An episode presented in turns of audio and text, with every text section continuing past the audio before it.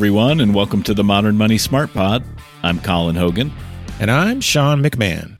You know, Sean, while much of the talk about the energy sector in today's financial markets centers on the price of commodities like oil and natural gas, there are also some serious conversations taking place about funding the energy transition. That's for sure. The push to combat climate change got a big boost from the Inflation Reduction Act. So now there are lots of heavy hitter firms that are exploring ways to invest in decarbonization. Plus, the war in Ukraine has made people really consider the importance of domestic production and energy security. Our guest today is going to share details about one such effort that aims to make Houston the epicenter of climate capital. Jane Stricker is the Senior Vice President for Energy Transition at the Greater Houston Partnership. She also serves as the Executive Director of the Houston Energy Transition Initiative, or HETI, Jane and the team at HETI recently released a report from their capital formation group, which includes some big time financial institutions. We're talking Blackstone, Bank of America, Citigroup, JP Morgan, and more. The report is all about capital formation and what it will take to turn Houston, which of course has a long history in oil and gas, into the destination for climate capital to fund the energy transition. The report is quite extensive, so we're going to link to it in the show notes but it will be great to hear some of the key takeaways from Jane. Yes, she and I had a great conversation. So let's get to it. For sure. But first, here's a quick word from the exclusive sponsor of today's episode, MFS Investment Management. Low returns, volatility, risk. Today's bond markets can be challenging for institutional investors. At MFS Investment Management, our disciplined yet flexible, active, 360 fixed income approach allows us to navigate changing markets, striving to drive long-term returns across market cycles. To learn more, visit mfs.com slash fixed income.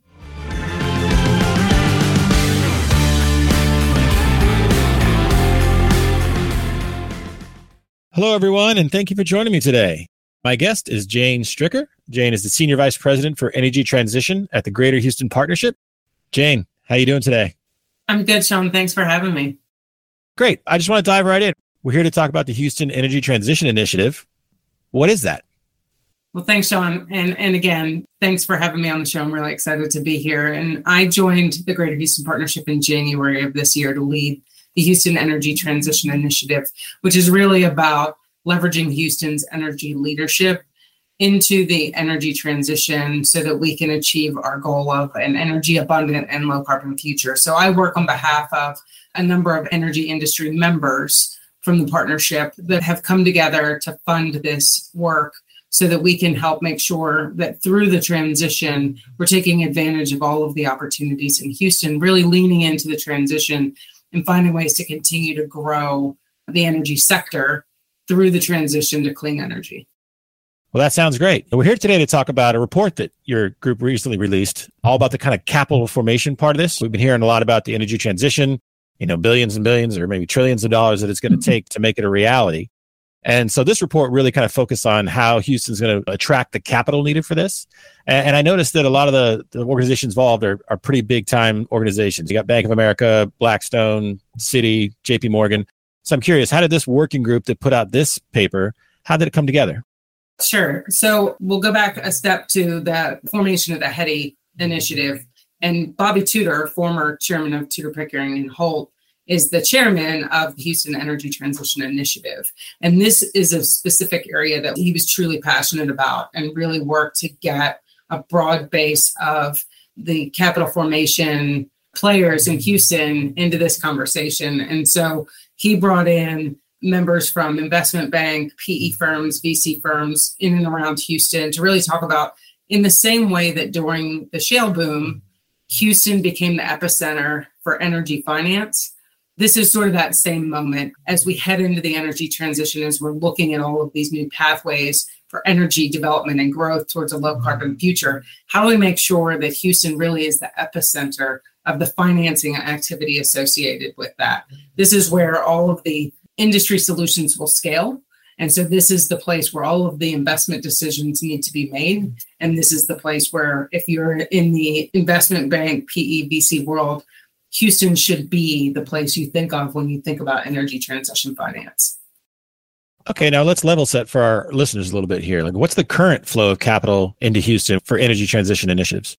So for 2021, it's about $15 billion that flowed in. And then if you look at what flowed out of Houston in terms of the decision makers or the entities that are based here in Houston that may be making energy transition investments in other places, there's about 25 billion, mostly associated with the oil and gas majors and the, the traditional oil incumbents making their investments in energy transition. All right, and what's the goal? You know, how much capital funding is required to put Houston, like you said, make it the epicenter for yeah. all the the transition for you know energy capital? Yeah. So the way we looked at this was current flow of capital for energy transition in Houston is roughly about 6% of the total energy spend, capital investment in, in the region. And so if we think about Houston's ability to really lead in the transition, we set a goal for ourselves of somewhere between 10 and 15% of global energy transition spend for the future. And so if you think about $1.5 trillion per year by 2040, that roughly translates to about $150 billion of annual energy transition investment in and around the Houston region. Now, a lot of folks usually associate Houston with oil and gas, but what we're talking about here is some of those majors, you know, obviously taking a percentage of, of their investment going towards cleaner energy. So, why and how is Houston best positioned to do this, to make this transition? Yeah, absolutely. I mean, I think if you think about the the intersection of all of the assets the capability, the talent, the funding, all of that, the geology, the engineering know how, all of that has a place here in Houston. And so we are seeing more and more, particularly with the innovation sector around climate tech and clean energy, as those technologies get developed, when they're looking to start scaling those technologies and really figuring out how to integrate that into our existing energy system, Houston is the place that they come to, and it's the place that they would want to come to. This is where sort of energy transition solutions will scale. And so it makes sense. You know, Texas is, you know, the largest wind producer. We're soon to be the largest solar producer. And, and we have all of the traditional incumbent assets and capability here. And so as this transition progresses, we'll see more and more, particularly in those technologies like carbon capture, like clean hydrogen and others. Houston really is the place where all of that will come together. And so we see that as being the biggest opportunity moving forward. All right. And we're talking about huge sums of money. So, what is it going to take to unlock all this capital? On the national front, we've got the Inflation Reduction Act, and that's a big player you know, you mentioned Texas is already huge in, in wind, and, and, I'm sure there's some people looking at offshore wind tracks off the coast. So, so what are some of the the really kind of key points that that need to happen to get bring all this? Yeah, all, all, put all this money in the water, or all this money, you know, wherever it's going to be. yeah, so I think you know it comes down to a couple of key things. We need continued development of capability, and that means we need to continue to really drive our university system, our startup ecosystem, our incubators, really, really driving this whole clean tech, climate tech innovation sector, because that's really where the ideas start from and where the technologies will come from. There'll be digital tech, there'll be biotech, and there'll be other energy tech. And all of that really starts with driving the talent capability on the front end. And so we need to have that talent and innovation hub here in Houston. And we have the beginnings of it but we're sort of at the front end of this energy transition and we need to really continue to grow that. And then we need projects you know we need to be able to bring together all of these different projects. And we're seeing more and more sort of these small clusters of projects coming together whether it's carbon capture with clean hydrogen development or offshore wind to create uh, green hydrogen through electrolysis or other projects to decarbonize the, the current industry bringing all of those projects together and really being able to unlock the value of those projects and get long term financing opportunities. And then finally, we need the regulatory support. And so we really need to make sure that as we move forward, IRA is great and it provides a lot of financing opportunity and a lot of financial incentive to get projects done. But we need to have those regulatory frameworks that really define, you know, all of the permitting processes and the long term asset and infrastructure build out of these new technologies so that there can be a level of assurance and a level of certainty in the marketplace that says, yeah, we know these things are going to to have a long life. We know we're going to be able to get the permits to build them. We know we're going to be able to maintain those tax credits for the long term. And so having that level of certainty when you're talking about projects that have 20, 30, 40 year lifespans becomes really, really important. Now you mentioned you know the role that universities can play in this and the R and D side of it. So is there any kind of portion of, of these funds, or, or, what portion of these funds, I should say, is really kind of targeting that? And, and, I assume we're talking about you know the local schools in the Houston area, or what are we talking about? So uh, you know, I think from a from a venture capital standpoint, early stage venture capital is really really critical, particularly as you're thinking about uh, founders and entrepreneurship and really bringing that uh, university based research into reality. And so that's a big piece of it. And then we're also working collectively, HETI is with the universities to develop a National Science Foundation proposal for $160 million of grant funding. And we're working with universities across Texas. So University of Texas, Texas A&M, Rice, U of H, as well as uh, Texas Southern University and Prairie View and A&M working together between the universities and industry to really figure out what are those technologies that are needed for the long term for the energy transition. And how do we make sure that in the universities when they're doing those that research they're doing it sort of with a view of what's the use case where will these technologies end up and how can they help us achieve the goals of providing more energy but at lower carbon? We'll be right back. In today's complex bond market it can be challenging for institutional investors to meet their fixed income goals. That's why MFS Investment Management's active 360 fixed income approach strives to capitalize on market volatility, seeking alpha to drive long-term results. To learn more, visit mfs.com slash fixed income.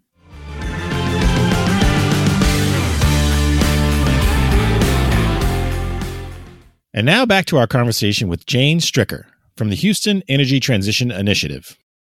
Yeah, so you mentioned, you know, where venture capital comes in, but but some of the other sectors of finance, what are some of the key questions that those companies are asking as they, as they enter this and kind of really kind of try to bring, like you said, all the talent of that area in with their money from wherever it's coming like what are their biggest concerns and how those concerns being addressed? Yeah i think you know really understanding what the end markets look like for these projects and and who's going to be the off taker for low carbon fuels and where will the clean hydrogen get used and and how will this get integrated into the current power distribution system and and what is the infrastructure that's going to be needed to attach projects together and really create value for the entire region I think those are some of the big challenges that private equity and the larger investors are thinking about when they're trying to figure out where should they invest their dollars and, and how do we know for the long term that these projects will be successful. And so really being able to demonstrate an ability to get markets in place really be able to get talent and capability in place and, and show how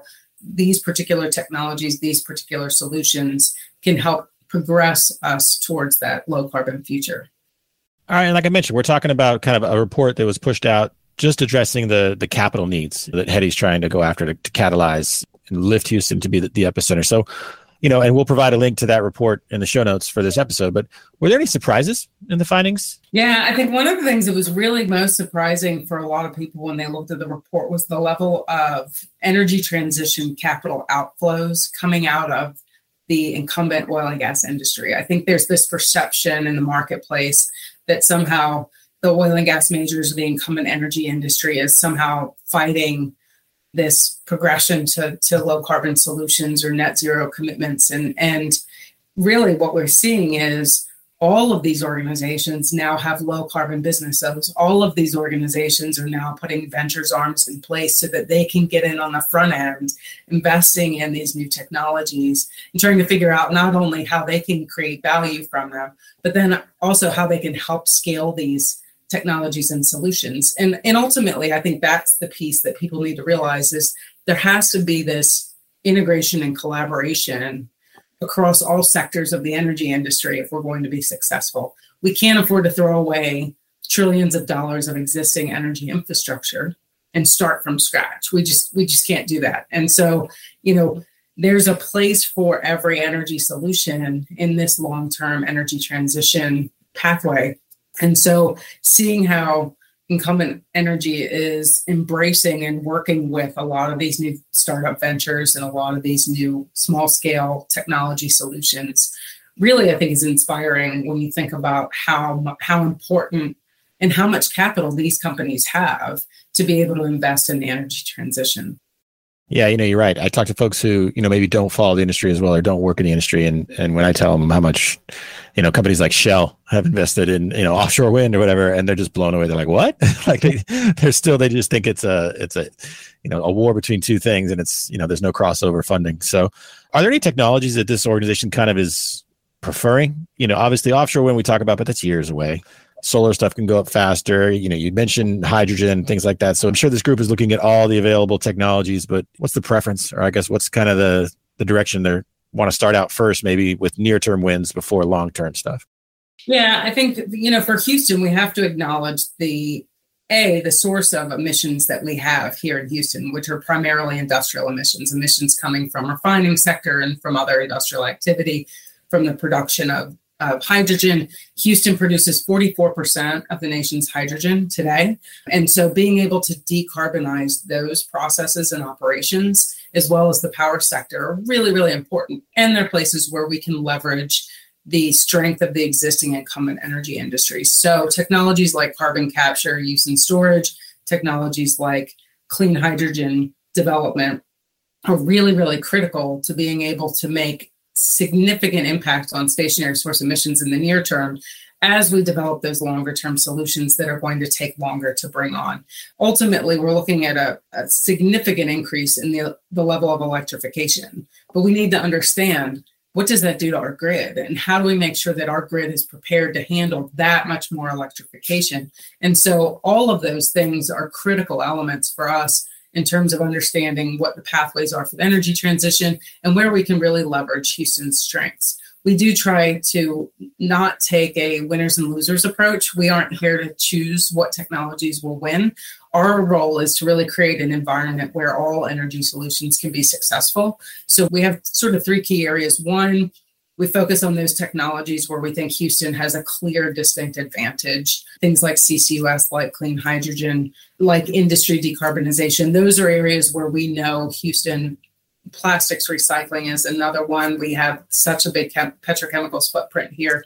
So those areas are ones where we know our leadership should be able to take advantage and, and really drive those forward. And then we want to create an environment where all the other energy solutions in the region and that get developed through the innovation pathways can really be successful by creating a business friendly climate uh, in Texas for businesses to be successful um, by by creating a regulatory environment that enables uh, projects and and the building of infrastructure needed to deliver these projects. And so all of those pieces are really important. But we start with those areas where we know we have a leadership position. But then our role is also to help all of those other solutions scale.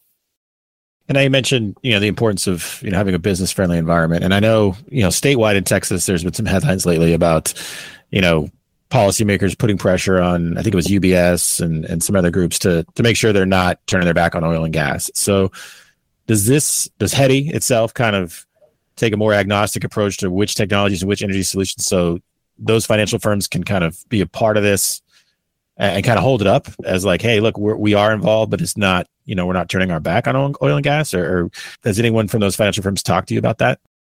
So you know it's a difficult subject and i think before before the the russian invasion of the ukraine i think we were very much focused only on one side of the coin. We were we were focused on the side of the coin around reducing emissions and and net zero commitments. And I think that's an incredibly important side of the coin. But the other side of the coin around energy security and being able to continue to provide the energy that the world needs, particularly in the near term, still really, really important. And I think with everything that's happened over the last nine months, there's a recognition that we need to find the balance between the two. And I think even a lot of the large investors are, are recognizing that while we do want to have a goal and a pathway to get us to that low carbon future, that also needs to be an energy abundant future. And right now, we have to find the balance of being able to drive forward with those new energy technology solutions while also looking to reduce the emissions associated with those things that we already do today. And so that's why I think Houston is sort of the best of all worlds because we have sort of this intersection of, of new energy and traditional energy and infrastructure and, and financing. And so, really, this sort of is that ground zero where all of the energy transition activity should be led from. That makes perfect sense. And now you've mentioned hydrogen a couple times, and the topic of green hydrogen is very hot topic on this show. And so, is there any kind of pathway through HETI where they it's going to be kind of a slow transition, even blending hydrogen with gas. So, does this lay out any kind of timeframes for like you know a fifteen percent blend or twenty or whatever like that? Is that already being discussed? Yeah. So earlier this year, we published another paper on Houston as the epicenter to a clean hydrogen future. And so it, that report lays out the pathways with particular focus on in the Houston ship channel area where we have significant stationary source emissions and gray hydrogen production today, leveraging technologies like carbon capture to help transition that to clean hydrogen. We try to move away from this idea of colors and recognizing that clean hydrogen, you know, we should be measuring by carbon intensity of the hydrogen itself versus what the, the actual source is. But we also recognize that, you know, given the significant amount of wind and solar that we've got in West Texas, there's a huge opportunity for Texas to be a producer of electrolysis based clean hydrogen as well. And so that report really lays out how these different clusters of hydrogen production could come together to really put Texas and Houston in the forefront on hydrogen production for the long term. Well, we'll be sure to include a link to that report as well in the show notes. It sounds pretty awesome. All right. Well, one thing I like to do on the show uh, is I like to ask guests for bold predictions obviously you're part of a coalition that's pretty bullish on the future uh, of the energy transition as, as it relates to Houston. So you got any predictions for me on where things will be, you know, in the Houston area in say three or five years? Absolutely. I think Houston is going to be the epicenter of energy transition within three to five years. I think you'll find that more and more investment players, whether it be VC or private equity or investment bank, will recognize the opportunity that exists here in Houston. I think the other thing you'll see is this really interesting intersection of bioscience with chemical engineering as we develop energy transition solutions. I think having Houston's medical center right there alongside of the energy sector will allow us to really start to see some interesting energy solutions coming together. And I think we'll start to see a lot more digital solutions coming into the Houston region as well. Wait, you said the medical center. Like, I'm not following you there. How does that connect? Help me out. So it's the combination of bioscience, bioengineering, and chemical engineering is starting to come together to do genome based energy production. So things like Cemvita factory, where they're using microbes. They're using microbes to do mining, they're using microbes to create clean hydrogen. There is this really interesting intersection between traditional medicine and biology and chemical engineering that I think will will open up some really interesting pathways for us in the in the area of plastics recycling, mining, and and energy transition more broadly. Wow, I, I think I got to get smarter on that. I never, I never quite made the connection. All right, well, hey Jane, I've really enjoyed this conversation, so I appreciate it, and thank you so much for your time. Yeah, great to be here. I appreciate it. That's our show for today. But before we get out of here, Colin and I want to say one final thank you to the exclusive sponsor of today's episode, MFS Investment Management. If you like this podcast, please share it with your friends and colleagues. And be sure to follow us on Apple, Google, Spotify, or wherever you get your podcasts. You can also follow us on Twitter, where our handle is at Modern Money Pod. And if you'd like a daily dose of modern money news delivered to your inbox, head on over to smartbrief.com and sign up for the Modern Money Smart Brief. The Modern Money Smart Pod is a production of Smart Brief, a future company.